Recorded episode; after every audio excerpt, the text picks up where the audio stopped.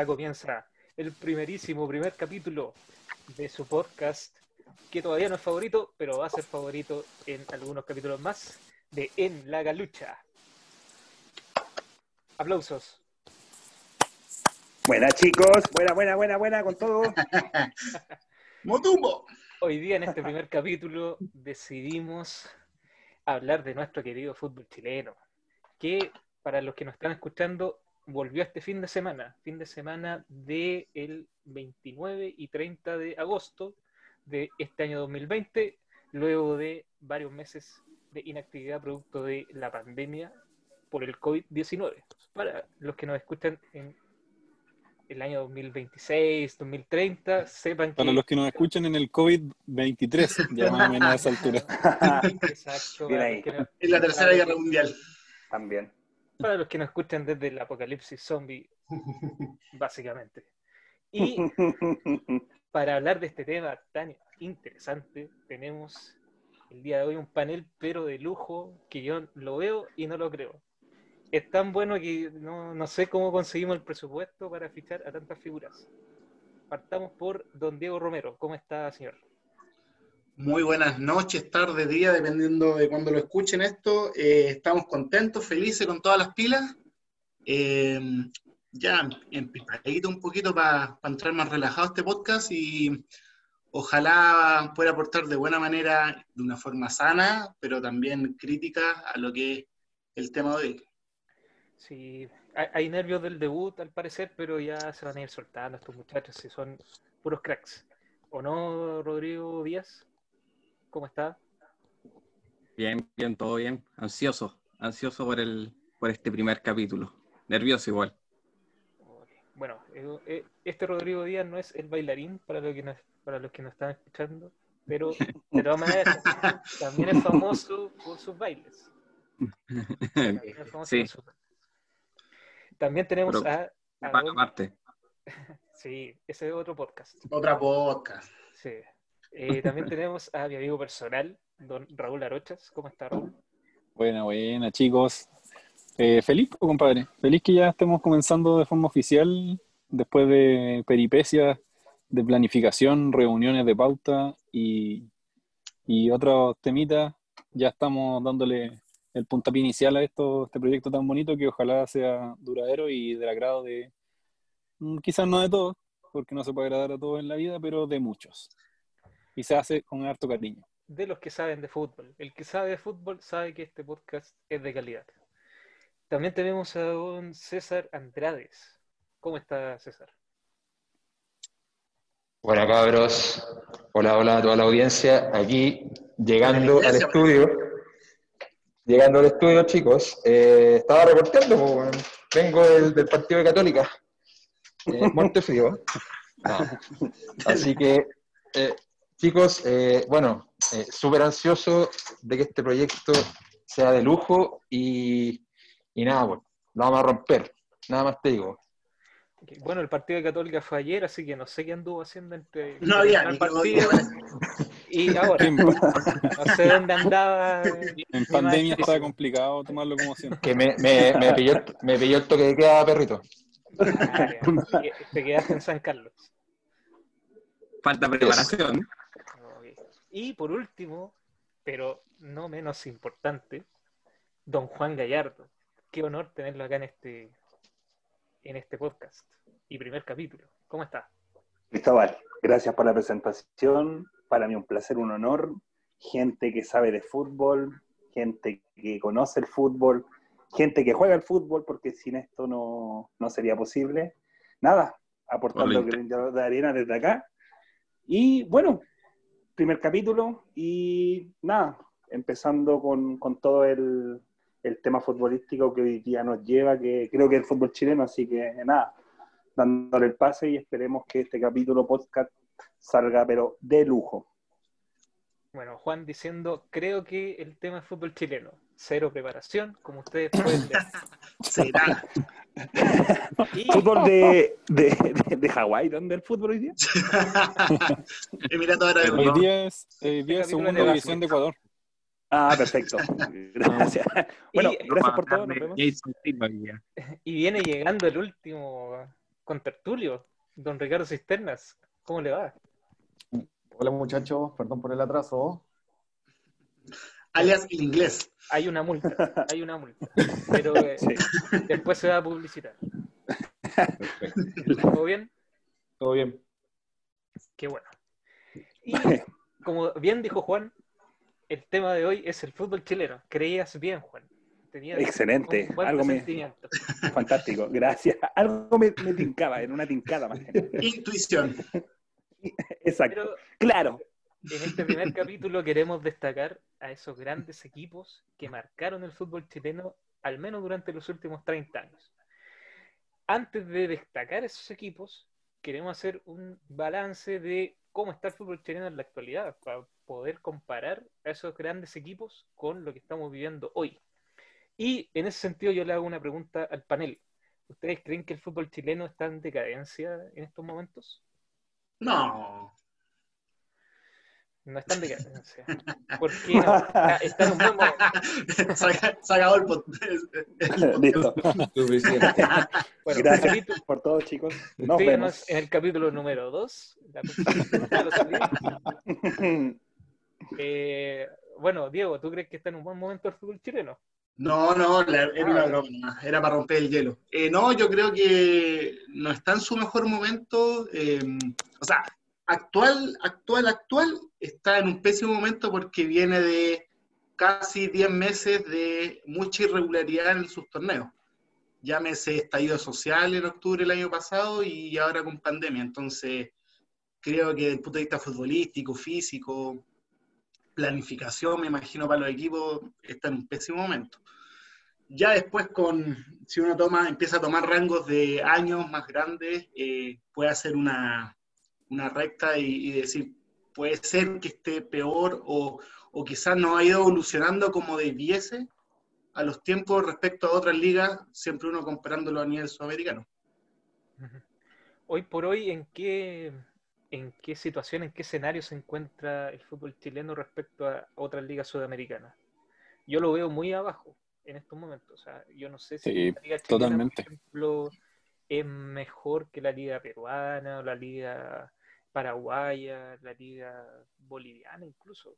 No sé, no sé los parámetros que se pueden utilizar, pero si utilizamos como parámetros los rendimientos internacionales, está por ahí, por ese nivel, en los últimos lugares. Mm. Sí, comparto mucho con lo que tú comentas, Johnny, al respecto. Eh, bueno, yo creo que los antecedentes que tenemos ahora, después del, del tema del, del COVID, es que hay Copa Libertadores en dos semanas más y Sudamericana. Sudamericana, los cuatro equipos, si no me equivoco, chilenos pasaron de ronda. O sea, en la actualidad, en ese margen no hay malos resultados, podríamos sacar a colación, pero Copa Libertadores creo que ahí flaqueamos Mm. y flaqueamos en general como equipos chilenos. Y ahí yo creo que la tendencia es más que nada a nivel, no sé, 20, 30 años si queremos colocarle, porque al final tenemos solamente un, un logro importante y no hay, no hay más. Bueno, la, la muestra de un botón eh, para la actualidad es que tenemos el equipo que, que tiene una hegemonía durante los últimos años, que es Universidad Católica, pero que por, por más ventaja que le pueda sacar a los otros equipos, eh, no hace pero ni cosquillas eh, a, a nivel internacional. Entonces, yo, creo que es, es una muestra más que suficiente para, para evidenciar lo que es la actualidad. Excelente ejemplo. De, de- de nada. Sí, Y, bueno, es ¿alguien, cierto, man. a- ¿alguien quiere decir algo más sobre la situación actual del fútbol chileno? ¿Alguien piensa que no está en decadencia, que, que este nivel del fútbol chileno es el nivel normal en realidad que, que debiese tener el- la Liga Nacional? Yo creo que en decadencia, decadencia no está, porque eh, nosotros no estamos acostumbrados tampoco a ser unos ejemplos en el fútbol sudamericano de representantes eh, que lleguen a instancias finales, sino que somos más de una tendencia de ojalá que se pase de la fase de grupo, por lo menos en Copa Libertadores. Entonces, no sé si estuviéramos, estar- estamos en decadencia actualmente, pero yo, yo diría que no totalmente, sino que es más o menos el, el flujo que tiene el fútbol chileno en general. O sea, estamos, yo diría, entre normal y bajo, pero como que estamos horribles, tampoco creo que sea tan así. Bueno, ¿hace cuánto, ¿hace cuánto que un equipo chileno no compite de verdad en una Copa Internacional? Colo -Colo. Porque llega una instancia decisiva. Hace dos años llegó a cuarto. Que, que, llegue a. O sea, que llegue a fase final, que compita de verdad. O sea, ese Colo Colo que pero llegó a final. Cuarto, pero a cuarto. A cuarto. Pero, eh, ese Colo tampoco era competitivo como, como para pelear la, la Libertadores, pues, ¿cachai? Sí, de igual, igual yo creo que el, yo creo que el último equipo que, que, se acercó un poco fue, fue la UPU, cuando llegó a semi. 2012 fue eso. que, pues, que, uno veía que ese equipo tenía podía salir campeón para ganar, claro. Claro. O sea, perdió porque bueno, entró a la bombonera con los pantalones un poco manchados. Claro. Pero. Junior Fernández, cagón. Pero en cuanto a la calidad futbolística, probablemente era el mejor equipo de ese año. O sea, en cuanto a juego, en cuanto a, a juego colectivo sobre todo, a mi entender era el mejor equipo de esa copa. Lamentablemente las Copas Libertadores se ganan no solo con, con juego, sino que también hay otros factores que juegan. Uno de ellos es la historia, uno de ellos también es, es la personalidad. La jerarquía. Y la jerarquía de ciertos jugadores. Ahí yo me acuerdo que Román Riquelme como con 40 años se los paseó a todos. O sea, ganó solo el, el partido en la bombonera y, y no moviéndose prácticamente nada, como algunos jugadores de este grupo. Eh, hizo diferencia, hizo diferencias, pero enormes con su jerarquía, simplemente con un par de pases, algunos, algunos no, cambios Roma, de Nunca necesitó moverse mucho para, para lucir. Exacto. Sí. Oye, pero tomándome lo que decía Raúl del tema de, claro, tampoco uno puede estar pensando en que antes, en los 90 o a principios de los 2000, o incluso años antes, eh, Chile era uno de los países que, que estaba liderando las competencias internacionales porque nunca ha sido, son fugacidades dentro de, de la escala de tiempo mayor. Eh, el problema está en que muchas li otras ligas avanzaron un montón y la chilena no, no pasó nada. pues, Entonces, y, y, no sé qué, o sea, si es que no llega un jeque árabe a, a los, a los equipos chilenos, yo no veo cómo podemos hacerle frente a otras ligas, no estoy hablando ni siquiera de la brasileña, estoy hablando de colombiana, eh, a Paraguay incluso, que se ¿Cómo, fue esa, ¿Cómo fue esa frase que me gustó? Fugacidades. Sí. ¿En, ¿En qué? ¿Cómo era? no sé, por reírse el podcast mañana. Fugacidades en, en, en, la historia de, del fútbol chileno internacionalmente. Temporal. Sí. sí. Pero ahí hay, hay un tema de fondo también Dale, que va harto en, en, decir el fútbol chileno, ¿por qué es malo o por qué no, no brilla en el extranjero? Porque son malos los técnicos, porque son malos los jugadores, porque nunca han sido importantes a nivel internacional, entonces tampoco tienen la jerarquía para seguir avanzando. ¿Qué es lo, qué es lo que pasa? Hay un análisis mucho más de fondo como para, para empezar a sacar información y datos como para llegar a la conclusión de decir, oye, ¿sabes que en el fútbol chileno eh, internacionalmente estamos bien, estamos normal, estamos súper bajos? ¿O qué es lo que pasa? Sí, ahí, antes de entrar a eso, yo creo que eh, efectivamente el fútbol chileno nunca ha sido dominador del fútbol sudamericano y probablemente nunca lo vaya a hacer. Si están las dos grandes potencias que son Brasil y Argentina y derrocar esas dos superpotencias es difícil para cualquier país, no solo de Sudamérica, del mundo. Eh, pero yo creo que si la posición, por así decirlo, normal o natural del fútbol chileno debiese estar un poco por debajo, o sea, en la segunda línea, en la segunda línea detrás de Argentina y Brasil, junto con el fútbol paraguayo, el fútbol colombiano, colombiano el fútbol uruguayo claro. quizás. Pero últimamente, o sea, los equipos chilenos pierden con equipos bolivianos, peruanos, venezolanos, ni si- y ni siquiera los mejores bolivianos y los mejores peruanos. O sea, equipos de mitad de tabla, equipos sin historia, y aún así pierden con esos equipos. Entonces, yo creo que ahí está el problema. Mm. E- e- Ese es un indicador de que el nivel competitivo de la liga chilena es mediocre. Porque tú, ¿de qué manera te explicas que durante muchos años, no durante un, un plazo corto de tiempo, los equipos chilenos no puedan rendir, o no puedan ganarle a esos equipos que son de tercera línea? Porque finalmente el, el ¿cómo, se- cómo- cómo decirlo? El nivel de, tu equipo va a depender mucho en el contexto en el que te desenvuelves. Y el contexto de un equipo chileno es mediocre para abajo. No es, muy competitivo, además. Acá también se traduce un poco lo que ocurre a nivel de, de Libertadores, que son dos o tres equipos los que dominan la liga chilena. Entonces también eso te da, te da base a que esos dos o tres equipos tampoco les vaya muy bien en el extranjero. Y son luces, las que podemos reconocer como equipos de eh, fuera de esos tres grandes que han brillado, y el último que recuerdo yo, el Cobreloa de, del Pelado Acosta, ¿no? llegando, llegando a cuartos, yéndose para casa con el, el, Con Boca. Con Boca campeón. Sí, bueno. Entonces, son poquitas, son poquitas las excepciones, pero yo creo que fundamentalmente eso, pues el nivel de la liga chilena eh, no muy buena. Y ahora, tomándonos de ese ejemplo de César, yo creo que ese es un buen ejercicio eh, ver eh, esas excepciones, o sea, ver esos equipos que sí fueron competitivos y, y analizar por qué fueron competitivos. Quizás de ahí se puede sacar alguna, alguna conclusión respecto de, bueno, eh, el Colo Colo del 91, el Cobreloa del Pelado Acosta fueron competitivos, por qué fueron competitivos y quizás esos son los elementos que faltan ahora.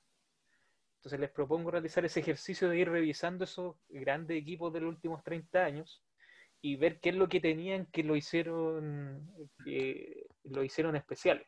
O sea, que, que, que hi- hicieron que pudiesen dejar una huella dentro del fútbol chileno y representarlo de una manera bastante digna en algunos casos. Por ejemplo, no sé, el, caso clásico, eh, Colo Colo 91. ¿Por qué logró ser campeón de, de la Copa Libertadores, ser el único campeón de la Copa Libertadores? Eh, ¿qué, qué facilitó y qué permitió que un equipo chileno eh, llegase a competir y a ganar ese torneo? Mm. ¿Qué tenía ese equipo de especial? Y que no hay ahora, que ningún, equipo puede tener esa, esa capacidad de al menos llegar a una final. Yo creo que primero parte la base de que el técnico era extranjero, y no cualquier extranjero, era un europeo. Y lo que había hecho Mirko Josic un par de años antes, acá en el Mundial, no sé si fue sub-17 o sub-20 que se hizo acá en Chile, el 89, me parece, 87 por ahí. Hay una, hay una base. Entonces, partamos de que el técnico tuvo la, la posibilidad de, con otros matices, con otro pensamiento, tratar de colocar ciertos jugadores que a lo mejor uno no pensaba que podían lograr tanto. Y ya después un tema de complemento que ahí me gustaría que los compañeros también pudieran aportar un poquito. Muchas gracias. Para que me ayuden. Gracias. O sea, en ese Porque hay jugadores sentido- también. Mira, mm, En ese sentido, el- la dirección técnica, según tú, sería el elemento clave. mi- mira, yo, Sí. Sí, Es que yo creo que, eh, eh, creo que lo hemos conversado antes, eh, yo creo que todos, o sea, no, no es que eh, hayamos retrocedido en este minuto, sino que todos los equipos de Sudamérica, o Sudamérica en su conjunto, han tenido que someterse a las reglas del mercado de, de empezar a, liberar y a vender jugadores a muy temprana edad. Entonces, los equipos para mantenerse competitivos o tienen que desembolsar muchas lucas para mantener a sus figuras o tienen que competir con, no sé, traerse a jugadores de ya mediana madurez o, o maduros propiamente tal, que ya vengan más o menos de vuelta para poder ir reforzando los equipos. Todo eso eh, se, hace con plata. se hace con lucas. Y los equipos que, o sea, siempre van a haber excepciones y, y pueden haber temas tácticos, técnicos, dirigenciales, actitud, huevos, como se le quiera llamar. Pero siempre, siempre, siempre eh, los equipos que han llegado, ya sea en los últimos 10, 15 años, son equipos que han desembolsado grandes sumas de dinero. Eh, ya sea para traer un- a un técnico ganador o ya sea para traer a dos o tres figuras, porque tampoco se puede más, eh, para poder eh, fortalecer los equipos. Y en eso eh, Chile eh, no se subió nunca al carro. O sea, y por eso mismo dependemos mucho de, esta, de estas como generaciones que salen de jugadores para poder hacer frente, pero tampoco es tal porque si bien Alexis Sánchez jugó en Colo Colo, eh, pudo estar un semestre o un año, no me acuerdo. Eh, y lo mismo con Vidal y lo mismo con el jugador que queráis que, que pueda estar a escala mundial. Entonces yo creo que ese es un factor relevante. Antes no estaba tanto esa diferencia. Eh, los jugadores eh, sudamericanos no se iban tan fácilmente a, a- Europa, pero ahora sí. Y no solamente Europa, a Medio Oriente, o sea, o a México incluso. Entonces, Al falta, que aparezca el ala ahí de no sé cuál eh, país de Emirato Árabe y ya no tiene nada que hacer. Y así hemos perdido muchos jugadores. Pero a otros equipos sudamericanos no les pasa lo mismo. Pero invierten más. Claro, por O sea- ejemplo, si hablamos de economía, eh, claro, Chile no es una economía que, que le sobren los recursos y, tampoco es tan pujante, pero está compitiendo con los países sudamericanos que están en las mismas o quizás en situaciones peores. O sea, yo no, no creo que la economía, por ejemplo, de los clubes paraguayos eh, sea mejor que la de los clubes chilenos. Y tenemos que lo- la Liga Paraguaya ha metido dos finalistas de Copa Libertadores en los últimos 10 años. Y Sí. a- varios semifinalistas, o sea, siguen siendo competitivos. Y la economía ahí no sé si será un factor No, tan es que relevante. hay que ir viendo. La pregunta es, eh, es un, o sea, eh, Paraguay, por ejemplo, es un buen mercado, o sea, sacan a muchos jugadores, porque yo lo que tengo en mi memoria es que, por ejemplo, Paraguay siempre sus jugadores principales han estado en sus ligas locales, a excepción de ciertos delanteros que se han ido, no sé, un Roque Santa Cruz, eh, pero más allá de sacando, por eso, siempre va a haber una excepción a la regla, pero si lo- tú lo ves en términos generales, eh, los clubes se han tenido que meter las manos al bolsillo para poder o retener a jugadores o a repatriar a ciertos jugadores a nivel competitivo. Son hartas variables. O sea, lo que tú decías es un punto, pero sin duda eh, se integra con otro tipo de, factores que impiden que el fútbol chileno pueda tener un, elemento diferenciador con otros clubes que tienen, como decía el Johnny, la misma cantidad de, de lucas en las arcas de los equipos. Entonces, por eso es tan complejo el tema. Lo que tú decís es cierto, pero sin duda deben haber un, hartas variables y quizás todas esas variables pasan por lo institucional eh, de cada equipo. Lo que hablábamos en Off the Record, eh, finalmente la- las grandes actuaciones de equipos chilenos pasan más por el técnico o por el equipo o por el estilo de juego de ese momento, pero no queda el aprendizaje en la institución. Uno o dos años después ya, o sea, Colo Colo en 91, al otro año llegó a octavo. Entonces, Exacto. y ahí no volvió a hacer algo más hasta, hasta el 97, pero finalmente no, no son proyectos que sean duraderos, pues ni siquiera dos años. Imagínate. Claro, Y llegó al 97, bueno, 97-98, que otro de los equipos que tenemos para destacar, el Colo Colo de Gustavo Benítez. Sí. Justamente lo conocemos como el Colo Colo de Gustavo Benítez. O sea, tuvo que llegar otro técnico a marcar su, su impronta para que haya un equipo chileno destacando o eh, compitiendo a nivel internacional.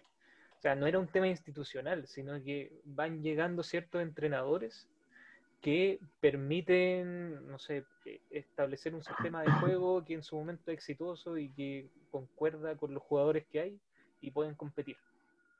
Pero claro, después le pasó lo mismo a Colo Colo, que después eh, con Josic, que después de Benítez pasaron varios técnicos que no, que no capitalizaron nada de lo que dejó Benítez.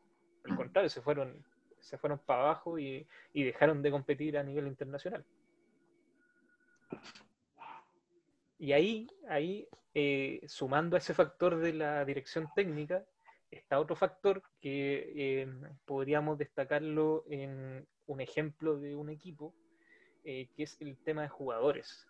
Yo creo que el símbolo máximo de, eh, de fichajes exitosos y fichajes rimbombantes en los últimos 30 años es la católica de, del Beto Acosta y el Pipo Mm. Gorcito. Eh, eh, llegaron, no sé si el año 93 o el año 94 a la católica, y que eran dos seleccionados argentinos. O sea, en esa, en esa época causó sensación que dos seleccionados argentinos llegaran al fútbol chileno y al mismo equipo. Eh, eso en el día de hoy o en las últimas dos décadas es impensado que algún Mm. seleccionado argentino pueda llegar al fútbol chileno. Mm. Así es. No, ya no, ya no se da, eso es imposible. ¿Y Kemper, por- Fernández y- Vial, tenéis y por qué no muchos- se da? muchos jugadores. po. Ahí está la pregunta, ¿por qué, por, ejemplo, en los 90 llegaron varios jugadores de afuera que, venían con un buen nombre? O sea, el Pipo Gorosito y Acosta es un ejemplo. Seleccionable. Pero, pero tienen, no sé, pues en la U estaba Flavio Maestri, que era titular en la selección de Perú. Eh, hoy día traer un titular de la selección de Perú a Chile es, es imposible, o casi imposible. Canchita González, pues. Menos un delantero. Pero Canchita González ha jugado como dos minutos por la selección de A Trauco. Y Raúl Ruidía, weón. Ruidía, ojo con Ruidía.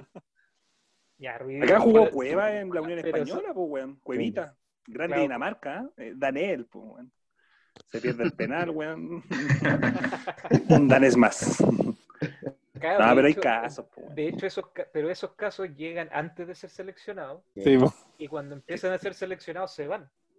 Es que por eso. Oye, oye, hay una anécdota que es súper importante. Puta, la quiero sacar a- acá con usted, weón. El año Diga 2002, nomás, diga. cuando ya el fútbol chileno era una, una debacle de- durante Corea y Japón, después de esa eliminatoria, el único seleccionado que hubo en- de las 32 que participaron fue Jorge Campos, no sé si se acuerdan, un paraguayo que jugaba en la Católica. Culiado Sí. era a punta, ¿cachai? Y jugaba un kilo, weón. Y después te vais dando cuenta de que el fútbol chileno no hay mucho más, pues, o sea, yo creo que, pero, o sea, hablando del fútbol en general, pues si al final todos se van para Europa, antes era súper imposible que se diera eso, pues, bueno. No Pero la pregunta del millón: eh, ¿lo- ¿los equipos chilenos dejaron de invertir? ¿O qué, qué pasó en el fondo? Porque ¿cuál es, cuál, es, ¿Cuál es el diagnóstico? ¿Por qué ya no llegan a esas estrellas? O sea, yo creo que un, fac- o sea, un factor innegable es que el fútbol es mucho más globalizado y un jugador que destaca en la Liga Argentina ni siquiera va a pensar en llegar a Chile o alguna otra liga sudamericana. Se va a Europa directamente o a México, pero donde haya mucha plata. Eh, Ahora, eso, eso es un factor que lo sufren todos los equipos sudamericanos. Eh, pero también otro factor es que efectivamente el fútbol chileno dejó de, o sea, dejó de invertir, creo yo, en el, en el fútbol realmente. O no invirtió bien. Porque quizás dejar de invertir es como recort- eh, tener menos presupuesto, pero el fútbol hoy en día son unos precios estúpidos por jugadores que no, que no valen la pena y que nunca han tenido ese precio. Sí. Entonces las inversiones pueden tener, puede ser mucho mejor que las inversiones de años pasados, llevándola al- a, la misma categoría, pero mal utilizada. Sí, po. ¿Va a decir algo? No, es que- y, seguimos buscando el mismo mercado. Por ejemplo, equipos como Huachipatos eh, sacaron eh, jugadores que son venezolanos que han rendido mejor que, no sé, cualquier fichaje brasileño. Bueno, brasileño difícil, pero argentinos que siempre buscamos al, al argentino. Y quizás si miráis en otros mercados, eh, podéis sacar jugadores que rindan mucho mejor, como lo hizo Huachipato con, lo- con los venezolanos que han rendido mucho, ma- mucho más que fichaje argentino en, en cualquiera de los otros clubes grandes. Mm. Buen ejemplo, buen, buen, buen ejemplo. Ahí, ahí tiene relación con lo que dice Raúl. O sea, quizá la inversión, o sea, quizás, quizás se quedaron con la mentalidad de los 90. Dijeron, bueno, en los 90 trajimos a Espina, a Gorosito, a, a Beto Acosta, a Lunari, Leo Rodríguez. a Leo Rodríguez, eh, de Argentina. Entonces tenemos que ir a buscar allá a los jugadores, Mm. pero ahora el Leo Rodríguez actual, o sea, un jugador de ese nivel, no va a venir a Chile. Tenéis que buscar como la tercera o cuarta Mm. opción al Leo Rodríguez de la actualidad. Entonces, obviamente el nivel va a ser No, y, y peor estamos que- enfocados en, ¿Sí? estamos enfocados en repatriar al, al, al jugador que, que es chileno y no, no rindió en Europa y está jugando en México, está, lo tratamos de, de traer de vuelta. Sí. Mm. Eso, eso es lo otro. Yo también encuentro que el- los equipos chilenos, se- al no tener quizás ahora una, una generación de jóvenes de tanta calidad, se han ido envejeciendo. Y eso a nivel internacional igual te afecta. po. Si tenéis que la figura de Colo Colo es un pared hueón de 40 años, ¿cachai? Entonces eso también te, te, te quiere decir algo. Oye, pero igual si- siempre eh, yo creo que da para otro, otro capítulo claramente el tema de las divisiones menor y la formación y todo el tema, eh, que es efectivo y, y- y uno pensaría que países como el de nosotros, que no son grandes mercados, tenderían a fomentar más las divisiones menores para sacar muchos jugadores a la venta y tener una cantidad de lucas para poder reinvertirlas y yo creo que es como el, el ABCD, pero no se da y por distintas razones. Pero, Ay. pero a lo que diga es que eh, igual han salido buenos jugadores chilenos y de hecho eh, tanto es así que en estos años se ganaron dos Copa América, ¿cachai? O sea, han habido y salió un volumen de jugadores buenos. La cuestión es que no, no se no, no, no se condice con lo que pasa a nivel de equipos Sudamérica, eh, en Sudamérica. ¿Cachai? E- Ese, ese es el punto. O sea, Que no se materializa. No, no, claro, tenía una muy buena selección. Entonces, ¿qué, qué es lo que está pasando? Y volviendo a la pregunta que quizás en algún inicio nos planteamos en la pauta, creo que eh, al no haber una cantidad de clubes grandes eh, a escala nacional, eso genera un des- desincentivo a la competencia importante. O sea, Colo Colo con un equipo malo, igual puede ser campeón. La U con un equipo horrible también, y la Católica lo mismo. O sea, la Católica con un equipo parejito, cambiar, en cacha, cambiándote técnico, cambiándote todo lo que queráis, y ya va a ser eh, es tricampeón o va a ser tricampeón, no me acuerdo, eh, de torneos largos.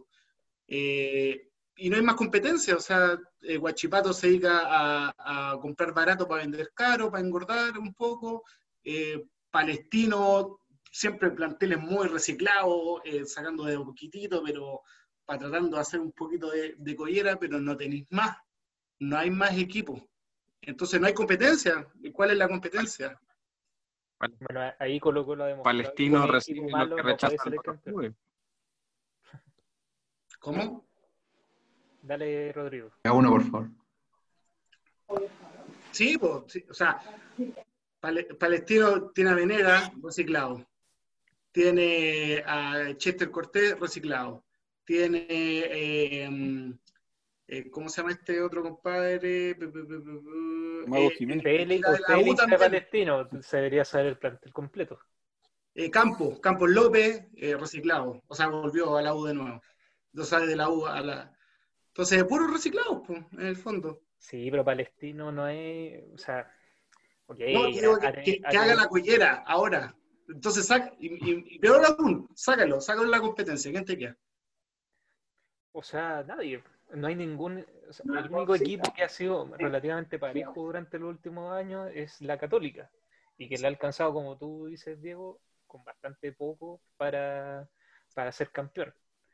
Eh, y bueno, con respecto al, al tema de los cadetes, de, la- de las juveniles, yo creo que también eh, es un punto que ha, ha traído muchos réditos al fútbol chileno cuando ha logrado tener equipos competitivos. O sea, se- en la década de los 90 se habla mucho de estos grandes fichajes que nosotros hablamos, pero los equipos que destacaron en los 90, como, la, como el Colo Colo que ganó el- la Libertadores, como la Católica que llegó a la final de la Libertadores. Unión Española 94 igual, pues Pony Ruiz, el Joto Sierra. Exacto. equipos, pues. Exacto, la Unión Española del Pelado Acosta también, nuevamente nombrado en este podcast. Eh. Colo Colo de Benítez, eh, la, la U de, de Russo, que llegó a la semifinal del 96. Eh, Así todos es. esos, además de tener estos grandes jugadores que venían desde afuera, de Argentina, de Perú, de, eh, de mercados extranjeros, aparte tenían una base fuerte de jugadores eh, formados en casa. O sea, si uno ve el Colo Colo del 91, el- dos de los defensas eran formados en casa y era, tenían, no sé, 20 años, 21 años, el Javier Marga y el Cheito Ramírez.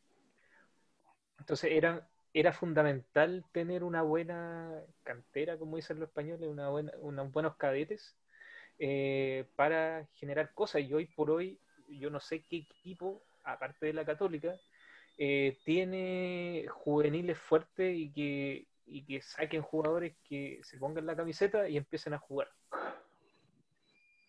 El Guachi.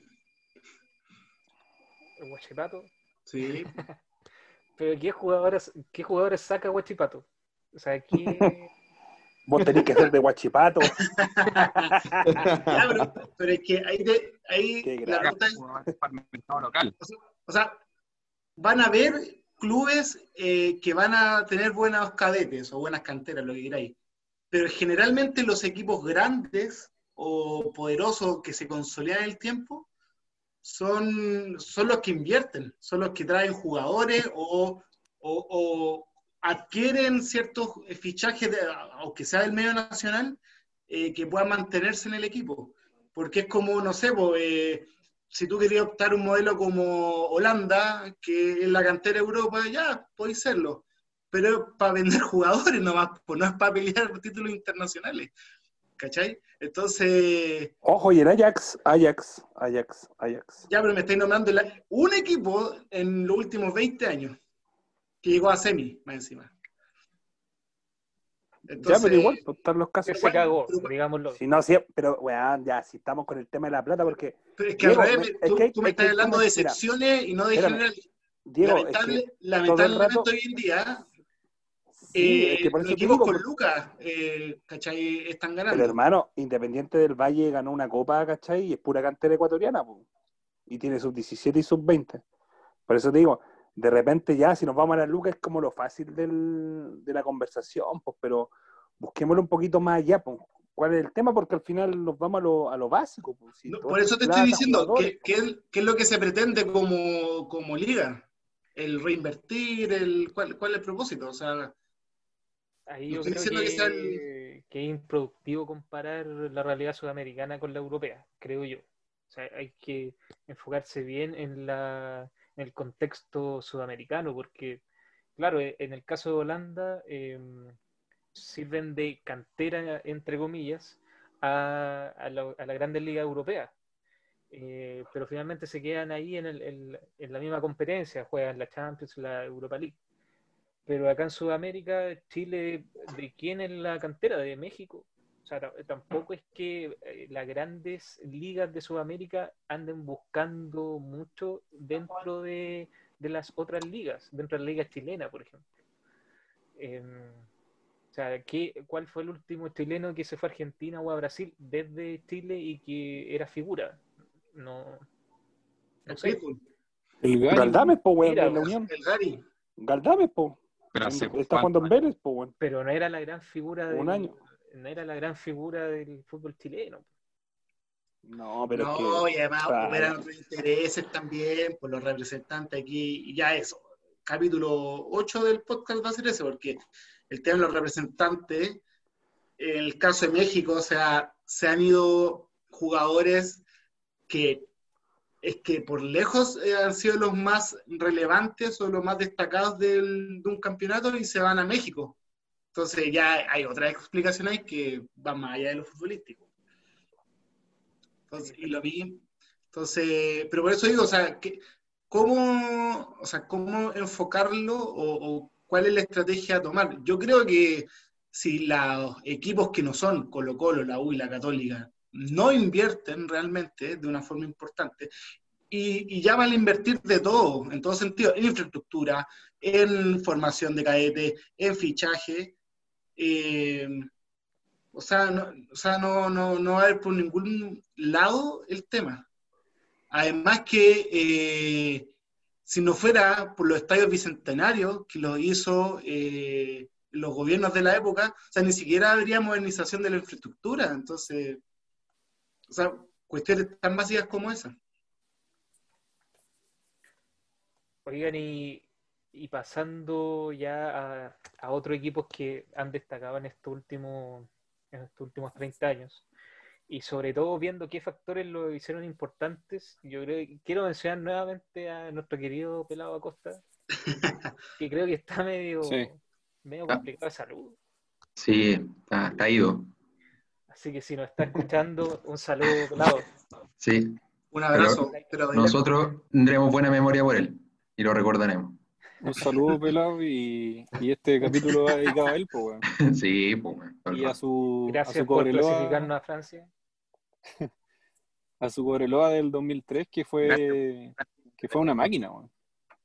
Oye, De, humilló. de partida, de partida ese, ese Cobreloa, si lo analizamos de como internacionalmente los éxitos que tuvo, a pesar de que no haya ganado, ya cuenta con Nelson Acosta, que venía de la selección chilena, eh, de dirigir a la selección chilena, ya tienes un, ya partes con un DT de calidad, o sea, no es un cualquiera, a pesar de que no es chileno, pero que es un DT ya con, con rosa internacional, Dentro de su plantel contaba también con eh, Nelson Tapia, que arquero de la selección chilena, que pueden criticarlo, decir que era malo, pero era No, de la selección. Tenemos, que tenemos Luis Fuentes. Yo creo que tiene dos tapas buenas en su carrera. Y dicen que una, pero podemos pelear. Puta, tenía, tenía Luis Fuentes, en el mediocampo tenía el Calule Meléndez, que también igual dentro del fútbol chileno igual fue un referente en su momento, igual era un jugador de calidad, también seleccionado chileno en su momento. Tenía a Cornejo, tenía a El José goleador del mundo, pues. tenía a. Fernando Martorell, Fernando. Martorell, Martel, y tenía al al, al Pato Galás, po, weón, que el Pato Galás del 2004 al, al año siguiente fue goleador del mundo. po, weón. O sea, tampoco Oye, eso y ese, habla de que, de que hay algo. O y ese de- Cobreloa, weón, qué grande, weón. Humilló dos, dos años seguidos a Colo Colo. Sí, ganando la copa en su cara, con Zamorano expulsado. Y, Con y- si mal no recuerdo, ahí los, los chunchos me pueden ayudar. eh, al otro año también Los hinchas de la por el tricampeonato, con iba por el tricampeonato y con le ganó la U con, con, Sí. con gol del. Oye, fue una cagadita del, del Limache González, un penal, minuto ochenta y tanto, y penal para la U, y ahí se Mm. fueron a los penales y cagó Cobreloa. Buena memoria. Pero todo ese con partido. gol de lo- Johnny Gol de el último. Así es. Bueno, penal para la U, otro de los, Penal para la U. otro de los clásicos de estos últimos 20 años del fútbol chileno. Pero Penal cerrando, por ejemplo, cer- cerrando el, el capítulo de, del, de ese Cobreloa, claro, weón, quedó fuera, quedó fuera de, de la Libertadores con un monstruo en ese momento que era Boca, que finalmente fue el campeón, y tampoco fue que haya perdido 3-0 y 4-0, sino que perdió 2-1, 2-1. Entonces tampoco fue un partido ajustado y, y- y dejó en el camino igual a varios clubes grandes. Y después de esa temporada, eh, Ponte tú, Martel se fue a México, eh, Pato Galás también eh, surgió su carrera, después, eh, Nelson Tapia se fue al Santos. Entonces igual ese equipo, a pesar de todo, a pesar de que han sido... Qué buena compra, Elsa. Y fue Oye, qué generoso fue el fútbol, campeón en el Santos. Otro De capítulo. hecho fue campeón. Fue Nelson campeón Tapia. el, el Santos de, de Nelson Tapia. Oye, el Galá a la la- a, de- la, a la niña de Mar González, ¿sí? ¿Cómo se llama la, mi- la mujer de Mar González, la polola? Ah, ¿La fara- farándula. de podcast. Ah, perdón. Vaya, Pero eso es para primer sí. plano, pues viejo. Un, pero un poquito. Te- tenemos que despedirnos de- del compañero, del colega Rodrigo Díaz. don Rodrigo, que Hablando de farándula. con problemas Ah, técnicos. no- Hay una tromba en el sur ahora. pero lo esperamos con todo en el capítulo número 2. Sí, ya. Voy a estar presente en el capítulo 2, así que eso, muchas gracias. Que estén bien. Adiós, Gracias, tío Rodrigo. Cuídate. Gracias, fútbol. Gracias. Adiós, adiós. Bueno, eh, sí, capítulo 2 puede ser la generosidad del fútbol.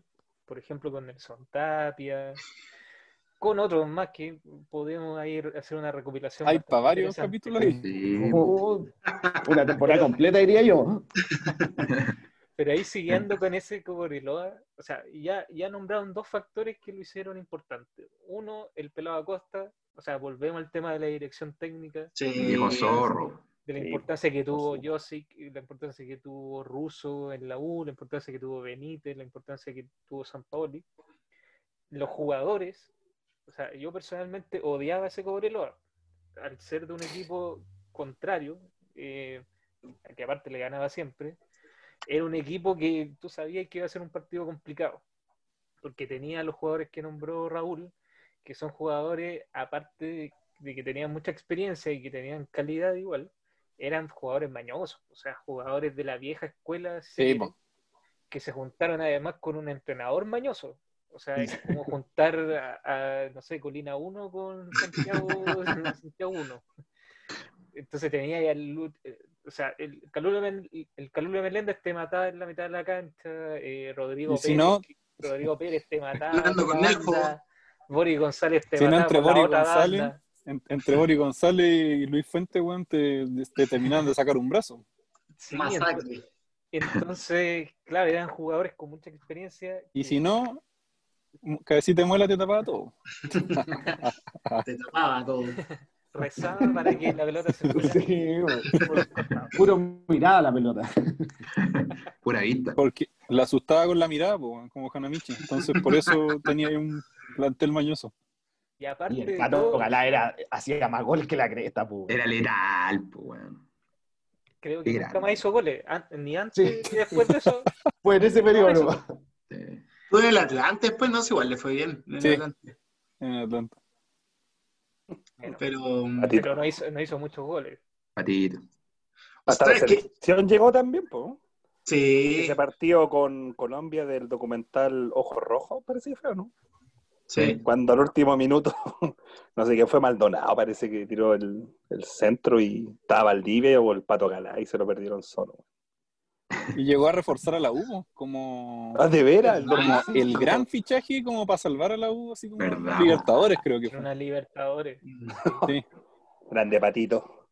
Bueno, a, a lo que iba con, a lo que iba con eso Mm. es que aparte de esos dos factores, jugadores mañosos, entrenador mañoso, un buen estilo, un estilo de juego muy efectivo, aparte ese Cobreloa tenía un factor que yo, desde ese Cobreloa, que no veo en el fútbol chileno, que es el factor localidad.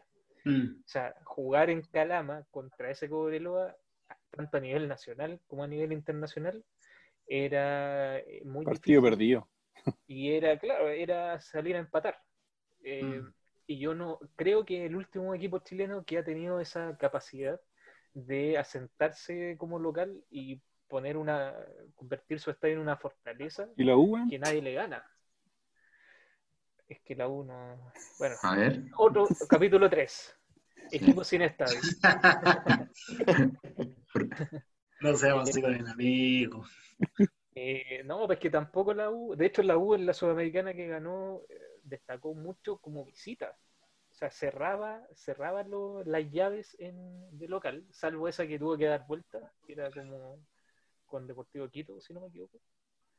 Eh, salvo esa, el resto ya ya llegaba con la con la llave casi definida, con Flamengo, con la, en la final con la Liga de Quito. Eh, ya, o sea, de visita tenía un muy buen rendimiento, pero de local tampoco es que era impenetrable. No, Mm. Pero ese Cobreloa sí, y, y- y los equipos chilenos, cuando les ha ido bien, tanto a nivel de selección como a nivel de clubes, es porque de local se hacen fuertes. El Colo Colo del 91 fue campeón, creo que ganando todos los partidos en el Monumental, o si no ganándolos todos, no perdiendo ninguno. No recuerdo bien. Creo que los ganó todos. Empató con Concepción y con Barcelona, puede ser, ¿o no? De Ecuador. Pero todo lo demás lo ganó. Claro, pero no Por ahí perdió ninguno. No perdió No. ninguno. Y creo que tampoco ganó alguno de visita. O sea, que fue de local que, que ganó la Sí, Copa. pues cerró la llave. Entonces, No, es un mm. factor también que ha logrado, ha permitido que los equipos chilenos destaquen a nivel internacional y que ahora no está. O sea, aquí viene cualquier equipo de cualquier país y le gana a un equipo chileno. Nos revienta. Sí, no, de todas maneras. O sea, yo creo que es un gran factor. O sea, sí, yo creo que el, el- como el, el éxito general de los equipos sudamericanos es que tienen su sello a nivel local y a nivel eh, de, de- casas que los refugian y que hacen buenos partidos de local. Entonces, cuestión que no tiene un equipo chileno. O sea, claro, el- eh, y incluso el de Cobreloa tenía el un poquito también el factor altura. Altura. Lo hacía Claro. jugar a las 4 de la tarde, a las 2 de la tarde. eh, pero más allá de eso, mañoso. Pero más allá de eso, eh, claro, no, no, eh, los equipos chilenos no, no han sabido, por último, ser buenos locales. Por último. Entonces yo creo que... Y, y- y tiene que ver también con la jerarquía, jerarquía de los equipos y de los DT. Yo creo que, volviendo a un tema inicial, los DT son claves. O sea, todos los, todos los equipos que nombráis tienen que ver con un DT que supo sacarle el jugo a los jugadores o, o supo tratar a un equipo como el de Cobreloa que tenía puros viejos mañosos. pues. Oye, y todos los DT extranjeros, pues, weón. Eso mismo. O sea, el pelado Acosta nacionalizado, pero ¿algún técnico chileno que haya triunfado con un equipo No. chileno en el extranjero? No, no. Cuesta, cuesta buscar. Parece que no hay. De hecho, creo, de hecho diría que no hay, weón. Google dice, Porque dice, no hay Google. Oye, la Católica en Sampaoli. 93, ¿quién era el técnico? No me Buena, acuerdo. Na- Nacho Prieto, chileno, ese es chileno. Ya. Bien, bien. bien. Pero claro. pero ahí tenía otro factor, pues. Ahí tenía el factor plantel.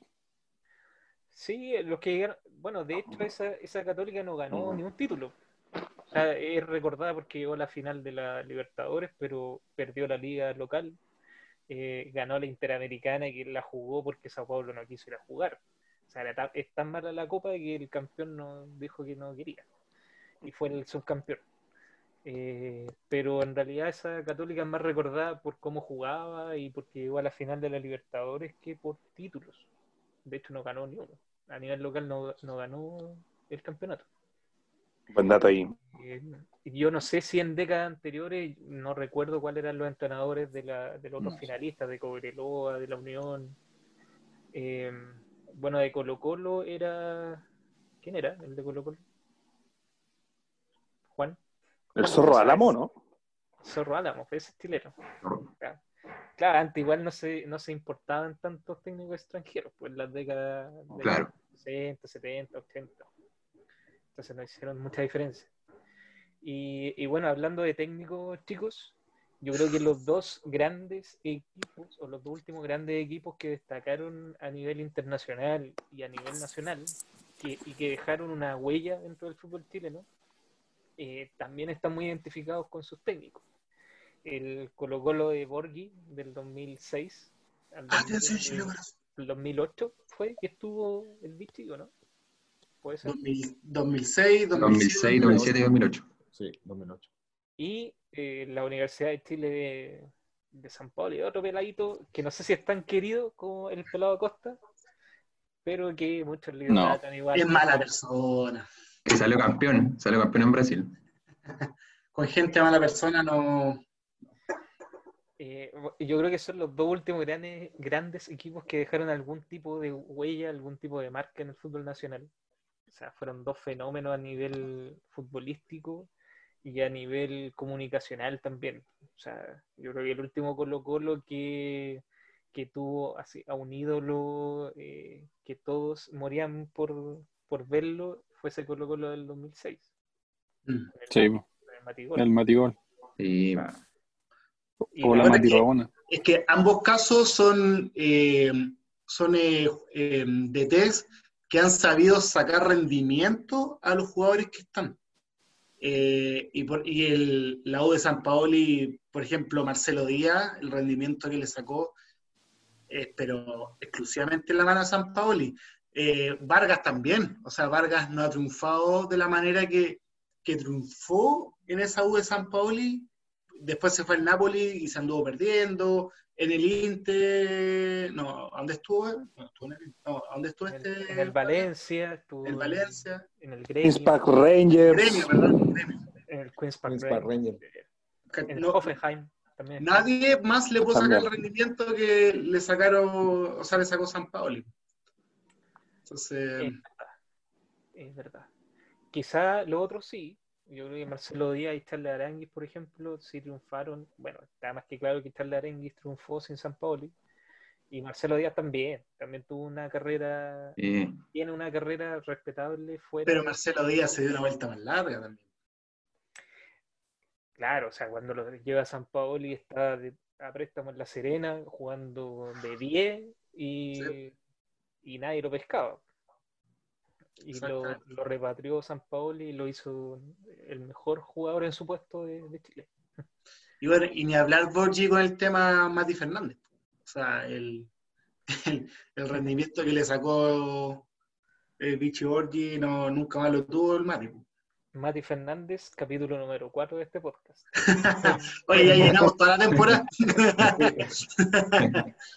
Estudio de caso, Matías Fernández. Casos Oye, médicos. pero Matías eso, eso, eso viene a reforzar la teoría de que de la fugacidad de la que hablaba Romero, del, de la trayectoria del fútbol chileno internacionalmente, porque, o sea, nosotros lo recordamos porque llegan técnicos extranjeros que justo son los técnicos que se alinean con el plantel, porque, por ejemplo, Borgi tampoco es que sea un técnico extremadamente exitoso fuera de Colo Colo. De hecho, con Chile no le fue tan bien, pero... Junior. Fue campeón argentino, claro, pero Claro. eh, Pero a se entiende. general no tiene una gran carrera. Y Claro, fue campeón de la Universidad de la América igual. ¿Sirve no? Buen dato ese. Y hacía buenos asados Ah. también. Aguante, Ayuda a reforzar, Universidad. ayuda a reforzar bastante la- el argumento del chileno internacionalmente. Fútbol Pero se universitario. alinea, se alinea un buen técnico con un plantel que, que se pone a las órdenes de ese técnico y que logra hacer un gran plantel también. Exacto.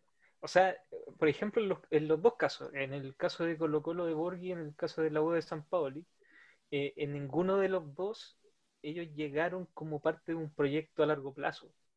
O sea, llegaron, en el caso de Borghi llegó porque era el técnico de moda del momento, así como pudo haber llegado, como llegó Mario Salas, por ejemplo, a Colo Colo. Era el mejor técnico, el que mostraba un juego más atractivo y lo llevaron. Se tuvo la suerte que, aparte de, eh, de eso, eh, se armó un plantel de muy buena calidad, con jugadores como el Chopete Suazo, como Matías Fernández, como Valdivia, Bravo, todo, Vidal. Vidal, Fierro. Eh, y se logró obtener resultados, pero tampoco es que la elección de Vichy Borghi fue parte de un proyecto que uno diga, bueno, eh, tenemos a Vichy Borghi y después ya sabemos que cuando se vaya viene este entrenador y va a seguir esta línea como institución o como equipo.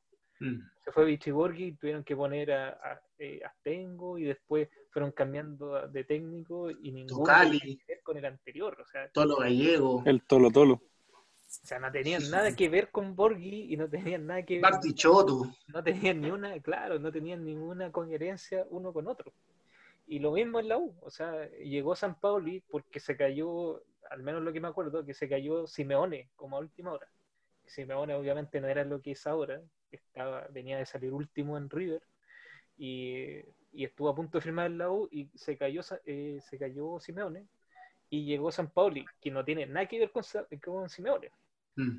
O sea, si hubiese llegado Simeone, es aún hubiese jugado a todo lo contrario de lo que jugó con San Pauli. Y hubiera ganado la Libertadores. Simeone no es tan bueno para los, los torneos internacionales tampoco.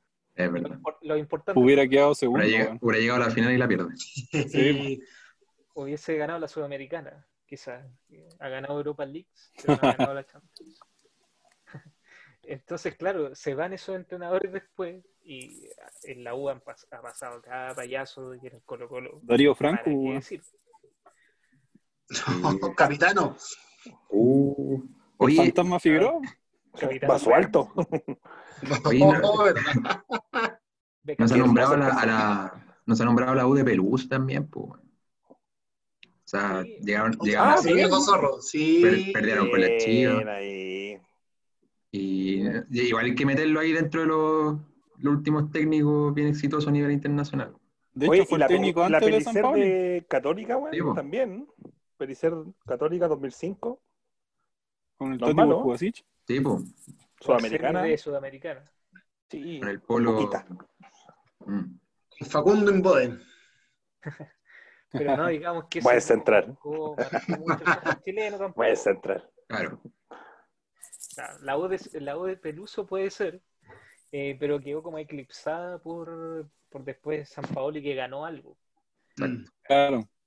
Que por ejemplo la U del 96 se recuerda mucho porque fue eso y después no hubo nada por mucho tiempo. Entonces era la, el logro.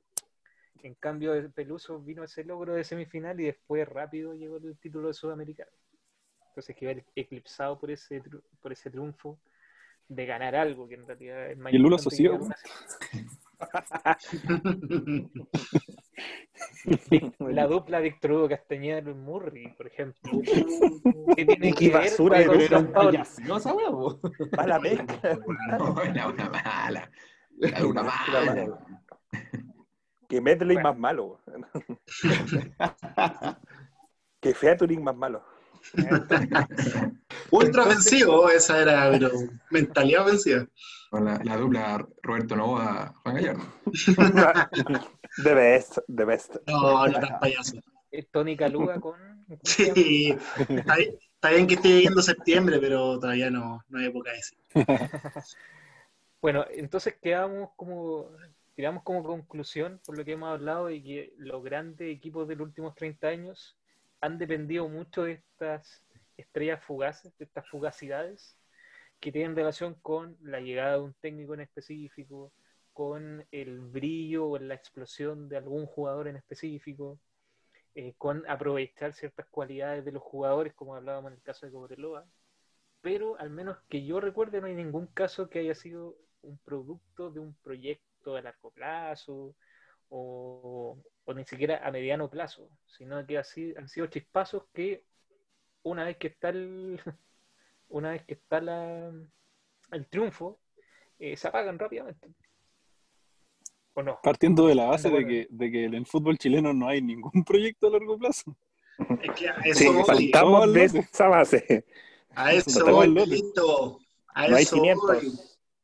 No hay nada. po. O sea, por último, dije. Eh, por- ya, ni siquiera hay para defender si es importante la división inferiores porque no hay división inferiores. No hay proyectos institucionales. ¿Qué, qué equipo ha hecho un estadio? O sea, ¿qué equipo ha remodelado un estadio?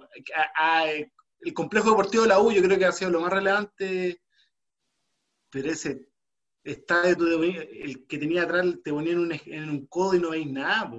El monumental. El monumental. Está hecho una- un, un arquitecto de los años 70. Sí, la verdad es que no hay, no hay proyecto. Yo personalmente creo que tiene mucho que ver con el tema de las sociedades anónimas. Eh, no, hay un incen- capítulo. no hay un incentivo para, para invertir a largo plazo. Son concesionarias que lo, un- lo que buscan es sacar el máximo provecho en el menor tiempo posible y con el menor esfuerzo posible. Es sacar lucas, pues, no es, no es generar un- una vistosidad, una, una competitividad internacional, no es generar un sentimiento, sino que es generar plata. pues, Y al final se traduce en eso, porque es una empresa, no, no, es, una, no es una pasión de, de, de una institución, ¿cachai? Claro, y ni siquiera han generado tantas lucas. y Lo que pasa es que se han, se han Malos transformado- se han los equipos de fútbol en eh, también eh, adminículos del, del poder político muchas veces. O sea, si vemos los directorios de los equipos grandes, tenemos gente como Ruiz Tagle, tenemos gente en su momento Piñera, eh, tenemos gente como eh, Jurasek, o sea, gente cuyo objetivo, claro, no es ganar plata con esos equipos. No, Pierden plata, pero, pero ahí se mueven otro, otro tipo de, de cosas. intereses. Claro. Entonces, no sé si les parece empezar a discutir dentro de lo poquito que tenemos. Tenemos un puñado de equipos que han destacado. Hicimos todo el esfuerzo por, por encontrar estos grandes equipos. Eh, discutamos cuál, cuál ha marcado de mayor manera, cuál ha sido más trascendente en estos últimos 30 años. Y qué cosas podemos sacar de esos grandes equipos para un futuro. Quizá alguno de nosotros llegue a algún directorio de, de blanco y negro, de azul azul, de cruzados, y plantee estas ideas que salgan del capítulo número uno de En la Galucha. ¿Alguien quiere eh, candidatear a alguno de estos equipos como el más trascendente? Yo creo que hay dos eh, líneas trascendentes en el fútbol chileno durante los últimos 30 años, que es el Colo-Colo del 91, por un tema de que es, es el único equipo que en toda la historia del fútbol chileno ha logrado una Copa Libertadores, que para otros equipos, o sea, para otros países como Argentina, Brasil, Paraguay, incluso Colombia, pueden ser más accesibles y bastante más accesibles. Entonces ya, ya es histórico que un equipo logre eso, con el nivel de fútbol que existe.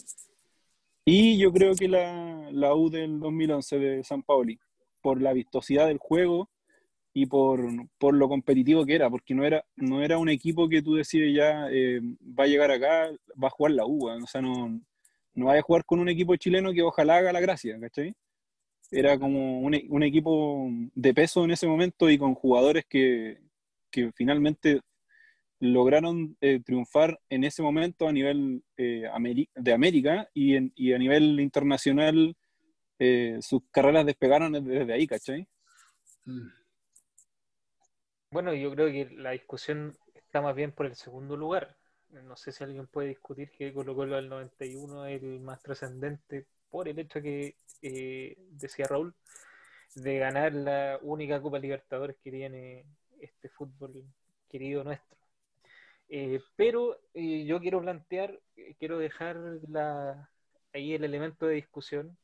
Eh, en ese segundo lugar yo pondría al Colo Colo del 2006 creo que a, a nivel de fútbol, o sea, a nivel de juego, eh, dejó una huella más trascendente que incluso la Universidad de Chile del 2011, a pesar de que no logró el, la Copa Sudamericana, a la, que llegó a la final. Pero sí me parece que es un equipo que se va a recordar mucho más en las próximas décadas por el, por el juego. O sea, de verdad era un espectáculo ver a ese Colo Colo sin desmerecer a la U de San Paulo, y también era un espectáculo, pero quizá un espectáculo más, eh, más armado, como más estructurado. En el caso del, del Colo Colo de, de Borghi era más magia, más fútbol, más fútbol de la vieja escuela, que yo creo que el último bastión de un equipo que juega, por ejemplo, con dos 10 y que Mm. los, los dos 10 eran eh, mágicos, el Mari Fernández y Jorge Es Valdivia. que, es que ahí tenéis individualidades demasiado marcadas que es- eran muy sobresalientes, ¿cachai? Sí. Esa es la diferencia que tiene con, con la, con la U de. San Paoli, Sí, que la U de San Paoli Mm. como equipo funcionaba bastante bien, pero por ejemplo el Mati Fernández fue el mejor de América, pues, o sea, en ese, en ese Colo Colo. pues hay que Tení, yo, puta, yo- jugadores muy que- Sí, yo creo que tampoco hay duda, o sea, para mí, por lo menos para mí, no hay duda de que la U de San Pablo es el segundo lugar. O sea, yo creo que por más de esos destellos de, de, de, buen, de buena individualidad de fútbol o lo que queréis, como queréis llamarle, de- del Colo Colo de Borgi, que es, ojo, es, es el primer año o el segundo, perdón, y específicamente el segundo semestre del 2006 de Borgi, que alcanzó algo o que fue superlativo. ¿Está desmereciendo No. al bicho y Borghi, mi amigo? Mira, yo no tengo ninguna, o sea, yo quiero ser imparcial acá eh, y no, no, no, lo estoy desmereciendo, pero en esto que si estamos hablando del segundo lugar, eh, o sea, San Paoli de partida tiene una semifinal de, de Libertadores, De Libertadores. que a Claudio Borgi, pucha que le va a pesar. Le O sea, faltó. pucha que le va a pesar, o sea, llegó a octavos. Ese fue su mayor logro. Y su primer, lo- su primer logro fue quedar eliminado en la pre-Libertadores con Chivas de Guadalajara. Eh, y segundo, no haber ganado la Sudamericana. O sea, por más lo que quede, o sea, al final los que quedan son los que eh, triunfan. Son los que están en el, en el papel, po, weón. o sea, son los que están inscritos en la Copa. O sea, por, O sea, claro, o- tú podés decir, igual- el, Entonces- sorry, Ricardo, tú podés decir, Sí, eh, dale- dale la, la U llegó a semifinales de Libertadores, ponte tú que no hubiera ganado la Sudamericana. No, pero la U llegó a semifinales de Libertadores. Pero Juan, aunque haya llegado a la final, igual no, no, no queda, ¿cachai? O sea, queda como un papel más porque no la ganó. Yo creo que pasa lo mismo. A- Al Vichy y a ese Colo Colo específicamente le faltó para coronarse ese título. O haber llegado más lejos en las dos copas internacionales, como sí lo hizo la U de San Pauli, porque a nivel local no podéis decir nada. O sea, un tetracampeón no, Mm. perfecto, o sea, listo. Pero la U también ganó tres títulos locales. Bueno, no son cuatro, pero son tres. Pero llegó a semifinales de Libertadores y ganó una Copa Internacional. Entonces, yo creo que en el peso de, de más allá de, de si jugaba mejor o no, si, si ponís, por ejemplo, en un partido a los dos enfrentándose, más allá de eso, yo creo que es más trascendente esa Universidad de Chile. Y con esto me despido. Leonardo. Sí, eh, un poco lo que dicen los chiquillos, yo creo que, bueno, la U, si, si, si nos basamos en temas de títulos, obviamente consiguió la Copa Sudamericana, que, que lo pone un peldaño por arriba, pero también creo que el, el Colo-Colo de, de Borghi eh, cambió un poco la forma de ver el fútbol, ¿cachai? Que veníamos de quizás un Cobreloa exitoso, que era muy defensivo, eh, llegó el Vichy, puso tres, tres defensas, ¿cachai? Y atacar, atacar, atacar, con dos 10 como decía Cristóbal, parece. Entonces creo que eso igual influye, independiente, obviamente, de no haber ganado la Sudamericana, eh, influye, como decía, pero creo que en el impacto futbolístico a nivel nacional fue mucho mayor. Entonces, yo igual creo que me quedo con el Colo Colo de Borghi por eso, por el impacto en el fútbol. Y porque la Sudamericana era una Copa Cartón también, por qué decirlo. ¡Epa! Capítulo Mira. número 6. la, la copa sea de papel mantequilla, sea de lo que queráis, pero pucha, pucha que nos faltan copas y ojalá discutir entre copas de cartón, la verdad, porque Sí, por supuesto, por supuesto. Pero a decir verdad, o sea, yo no quiero desmerecer a, a esas universidades de Chile, si yo creo que era uno, en su momento era uno de los mejores, haciendo. era uno de los mejores equipos del mundo en su momento. Pero acá estamos discutiendo eh, eh, la trascendencia de los equipos. Eh, y yo creo que, por ejemplo, por dar un ejemplo ya muy conocido a nivel mundial, eh, yo creo que es mucho más trascendente la naranja mecánica de, de Johan que salió subcampeón del 74, que es Alemania, que fue mejor, fue mejor, ganó la final, pero todos recuerdan mucho más el, a esa naranja mecánica por el estilo de juego, porque marcó un antes y un después. Y creo que, guardando todas las proporciones, obviamente, Por favor. eh, Sí, obvio. Vichy Borghi, o sea, el Colo Colo del Vichy Borghi eh, marcó de esa, o sea, a ese nivel marcó el fútbol chileno en un antes y un después. Demostró que jugando de esa forma también se podía ganar y también se podía competir a nivel internacional y no necesariamente como en la escuela de nuestro querido Pelado Acosta, que fue prácticamente desde, lo- desde la mitad de los 90 hasta la mitad de los 2000, que era ganar eh, arropadito atrás, teniendo mucho la pelota y ojalá eh, ganando por un gol y en el caso de salir de, de visita, perder por un gol o ojalá empatar. Empatar. Entonces, ese, ese Colo Colo yo creo que marca un antes y un después y en ese sentido trasciende. Y la Universidad de Chile va a ser recordada por el título. Por el No, título. es porque jugaba bien igual. Sí, obviamente jugaba bien, si no, no estoy diciendo que jugaba mal. Claro. Pero entre... O sea, lo estoy poniendo en esas palabras, creo yo, porque estáis eh, ensalzando a un Colo Colo que jugaba bien y la U también jugaba bien. ¿Cuál es la diferencia? Campeón sudamericana. El otro, estadio lleno, la, estadio está hablando, se está hablando de nacional, la trascendencia, pues bueno, de la salida más bonita no- del mundo. eliminado con Pachuca. El 14 de los blancos es un crack. Sí, todo lo que queráis. Cinco minutos de Pero igual, eso Mariano es lo que, Pro. Eso es lo que tiene esto, pues, que es un debate, pues, una opinión. O sea, para el Johnny Sí. el más trascendente el Colo Colo y se hecho. basa y, y se basa para decir que, por ejemplo, el Colo Colo 91 es el más trascendente porque ganó una Libertadores. ¿Cachai? Se Entonces ya, ya estáis diciendo Pero es que no comparemos la Sudamericana con la Libertadores. Se le llegó ahí la señal. porque pues, ganó. Pegado. La tontera que está hablando. ¿Qué pasa con BTR, perro? No, No pasemos a eso, amigo. No, no, no no, auspiciar. de- no estoy, se- no estoy comparando, pero eh, no estoy comparando, pero eh, creo que la medición debería, si, lo, si por ejemplo ponía un equipo eh, más trascendente porque ganó un título, el segundo también ponlo porque ganó otro título, ¿cachai? Yo no digo que sea más importante ni que sean de quien estén al mismo nivel, porque eso está claro, no están al mismo nivel.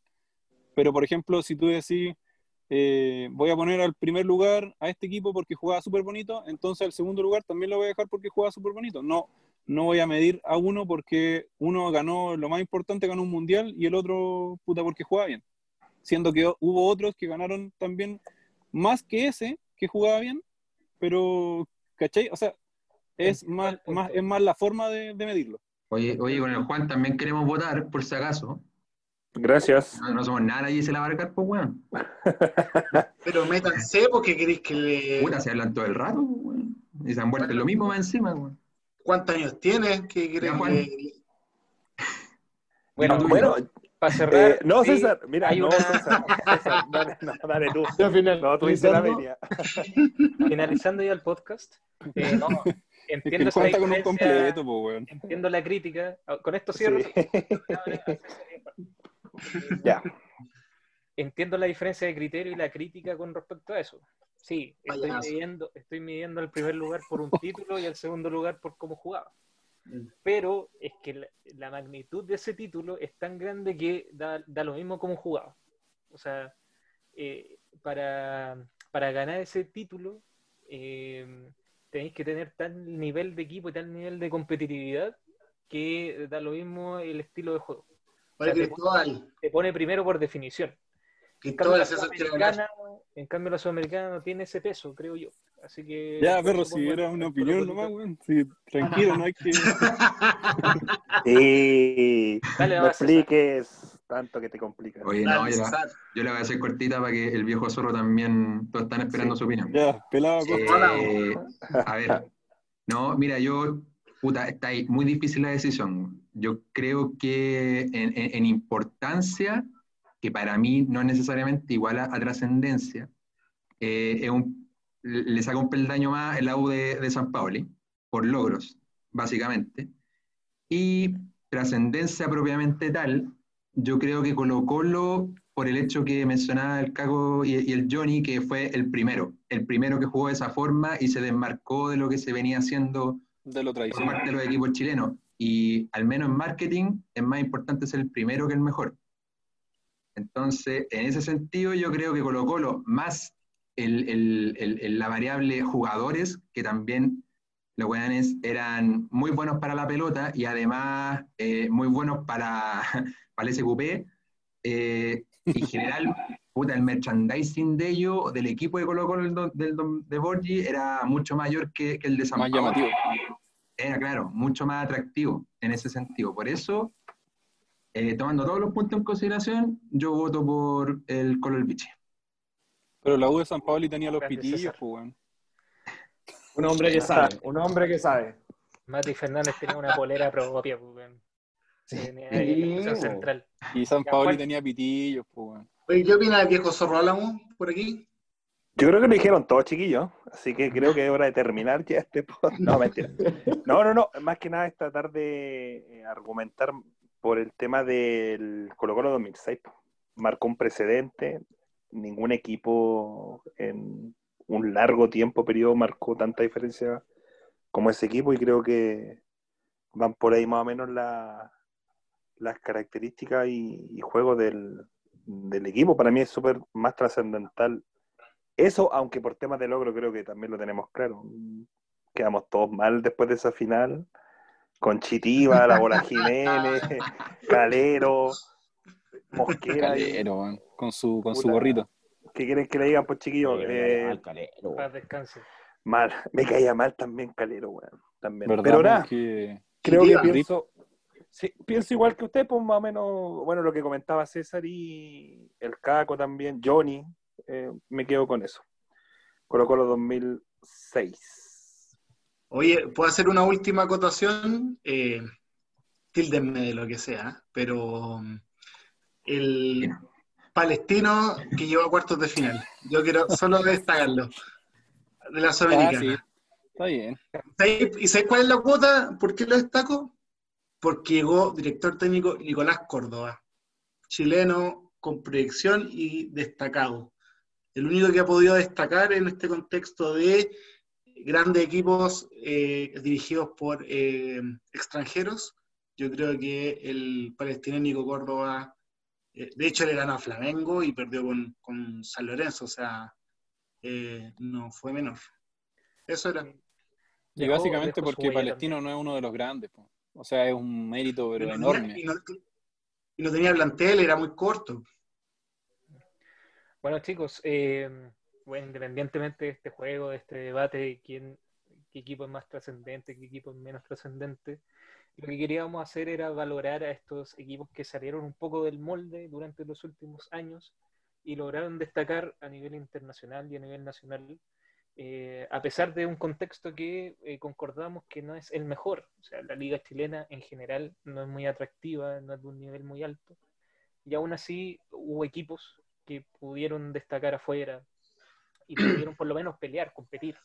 Sacarnos sonrisas. Que ganen siempre. Claro, tampoco se va a pedir que ganen siempre. son equipos chilenos, no son equipos argentinos ni equipos brasileños. Pero por lo menos discutirle un mano a mano a, a Flamengo, discutirle un mano a mano a Sao Paulo, a Boca, eh, es muy valorable y, y son cosas que hicieron estos equipos que nombramos. Más allá del orden, si Colo Colo de Borghi o U de San Paoli, Cobreloa del, del Pelado Acosta, etcétera. Así que, bueno, dejamos el debate abierto para nuestros seguidores también en nuestro Instagram. ¿Cuál es el Instagram, eh, Raúl? Arroba en la galucha oficial. Ahí ustedes que nos están escuchando nos pueden seguir y pueden discutir todos estos temas. Nos pueden mandar eh, mensajes directos, nos pueden putear, nos pueden decir... Insultar, sí, Sí. bueno Sí, insulten. obvio. Confianza. No pueden hackear, Confianza. Ya, estamos acostumbrados Mira, a los Hackear, insultos. hackear no, porque harto, harto esfuerzo que se hace en mantener las plataformas digitales de, de este podcast, así que putear sí, por favor, en lo posible, y hackear no. Muchas Oye, y no- nos acaba de seguir un chico llamado Ricardo Cisternas.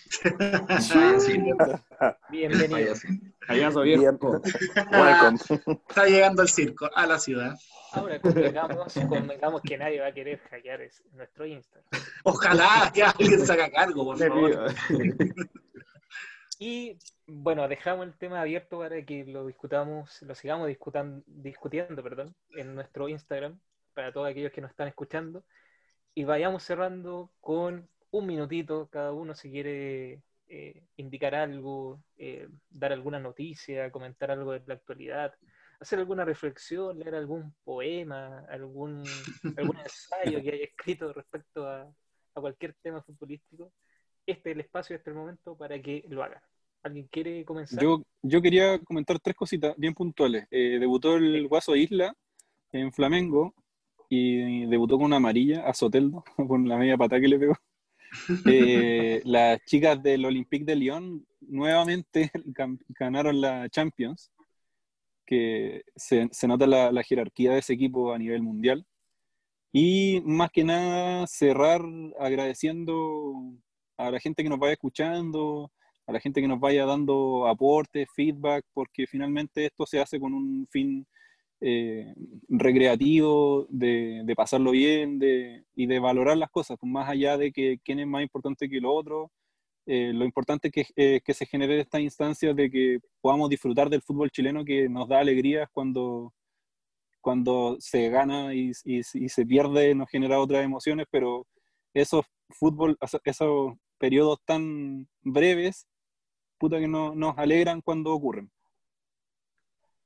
Qué bonito, Raúl. Gracias. Me anduve emocionando un poco. Excelente, Raúl. ¿Alguien, ¿Alguien quiere seguir con su último minuto?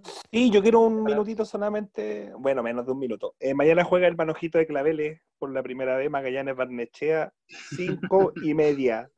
Cinco y media, 17.30 horas. El partido era a las 12. Una estupidez de horario era al principio, pero la gente entendió y se cambia.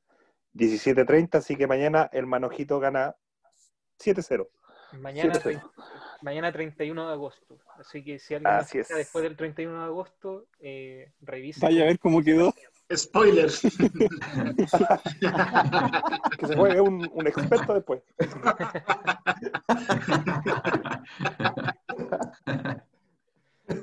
¿Y a quién quiere seguir con, la, con su minuto final?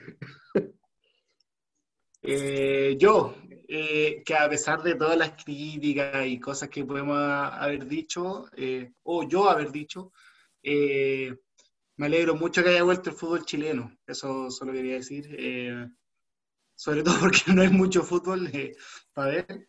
Y siempre es bueno porque es nuestro y, y- y obviamente hay, más allá de ver bueno o mal fútbol, están nuestros equipos involucrados y siempre es bueno. eh, lo único medio raro es como entrar y ya hayan, o sea, como que para mí es como que empezó de nuevo el torneo, pero igual ya van como ocho fechas, entonces es como media rara la situación, pero, pero más allá de esas particularidades, eh, qué bueno que haya vuelto y que vaya avanzando en su nivel, en orden y, y bueno, y, y condición física de los jugadores. Está reci- como recién empezando, pero Colo Colo ya va como 15. Sí, va descendiendo. Como al costumbre. Eh, Ricardo, Sí, eh, bueno, siguiendo la línea un poco de Diego, eh, aunque critiquemos, nos riamos un poco o, o- o lo que sea, siempre es bueno tener nuestro fútbol nacional para un poco recordar, recordar en el nivel que estamos. y no, ver a nuestro equipo siempre es grato, así que contento porque volvió el fútbol. Y lo segundo, que no tiene mucho que ver con el fútbol chileno ni sudamericano, pero creo que es súper importante comentarlo, es lo de Leo Messi. No sé si ya lo comentaron al principio o, o que, que- que me uní un poco después, pero creo que es una notición. Cristóbal Que creo que a nadie le interesa, creo. Día y día llorando, pero eso. Se acabó una era. sí, bueno, también tomándonos de ese, de ese caso de Leo Messi, Tema para futuros podcasts. para aquellos que para aquellos que dicen que el fútbol eh, no tiene nada que ver con la política, no tiene nada que ver con la sociedad, para aquellos que desprecian un poco el fútbol como espacio político, es cosa de ver el caso de Lionel Messi para ver eh, cómo la política juega en este tipo de cosas. Eh, la Liga Española está haciendo todas las gestiones para que, eh, en el caso de que se vaya Lionel Messi, eh, tengan que pagar la cláusula de, rescisión. Para la Liga Española e incluso yo diría que para España como, como país, la pérdida de Lionel Messi sería un tremendo impacto. Y por cuestiones políticas, por cuestiones de imagen. Eh, cosa de recordar, por ejemplo, que Pelé en su momento en el Santos, Brasil como Estado lo declaró eh, patrimonio nacional. Mm. Es decir, que no podían vender, no podía salir de Brasil porque era algo, un patrimonio de Brasil. Y yo creo que lo de Messi es bastante parecido en términos de, de España y específicamente de Cataluña. Eh, y bueno, también eh, destacar lo que decía Raúl con respecto al Olympique de Lyon femenino, pentacampeonas. Creo que el Olympique de Lyon es uno de los ejemplos a seguir respecto a ese tema. Y me alegro mucho que se esté destacando cada vez más y visibilizando el fútbol femenino porque creo que Sí, creo que como el deporte más importante del mundo es el fútbol, se está perdiendo a la mitad de la población del mundo, Mm. eh, ex- excluyendo a, la- a las mujeres. Entonces, muy bien el Olympique de León ahí. Y en el caso chileno, también destacar a los clubes que están haciendo esfuerzos como, como lo es Colo Colo, el Club Social y Deportivo, y, eh, y Santiago Morning, que son los, Morning, sí. los grandes equipos a nivel femenino. Eh, y eso, apruebo, apruebo nueva constitución. eh, convención, convención constituyente, ya empezó la ya empezó la campaña oficial. Así que, Juan, algo que es. Ah, no, Juan ya habló. César. Nada, pues yo eh, quiero mencionar que vamos a debutar con una sección que aún no tiene nombre, pero una sección musical. Eh, para todos Por nuestros Instagram, ¿no puedes seguidores. Sí, eh, mira, lo, lo- hacerle el llamado a los seguidores para que sigan eh, nuestro playlist en Spotify, que se llama Desde la Galucha, eh, pero le vamos a hacer una pequeña modificación en ese nombre, pero está buenísimo el Spotify. Tiene muchos temas asociados de una u otra forma al fútbol, eh, así que para los que les gusta la música y la pichanga, totalmente invitados a, que lo escuchen. En esta oportunidad vamos a tomar uno de esos temas. Eh, Raúl, ¿puedes ponerte un, un extracto chiquitito de 10 segundos?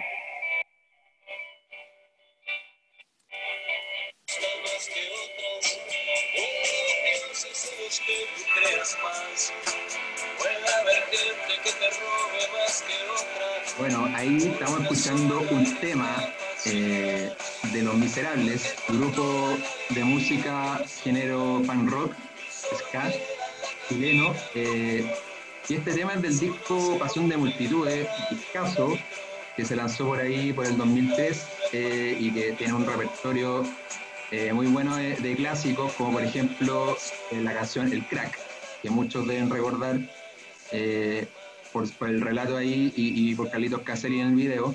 Pero este tema en particular, bueno, por los amantes del fútbol y de la música, es bien conocido porque el tema en general relata un poco el, el sentimiento del hincha del fútbol todos los domingos, cada vez que va al estadio, cada vez que escucha música, eh, cada vez que escucha el partido desde la radio. Entonces, eh, como que eh, representa mucho esa, esa dinámica que se da todos los domingos o todos los fines de semana, cada vez que uno vive el fútbol como tal. Así que temazo eh, y de un grupo chileno, de uno de los grupos más importantes del género. Eh, así que totalmente invitados, chicos, a escuchar la, la playlist que está, está de lujo. Y con Los Miserables, entonces, domingo, siete y media, nos despedimos de este capítulo número uno de En la Galucha. Que estén bien. Chao, chicos. Chau, chau, chau, chau, chau. Oh, chao.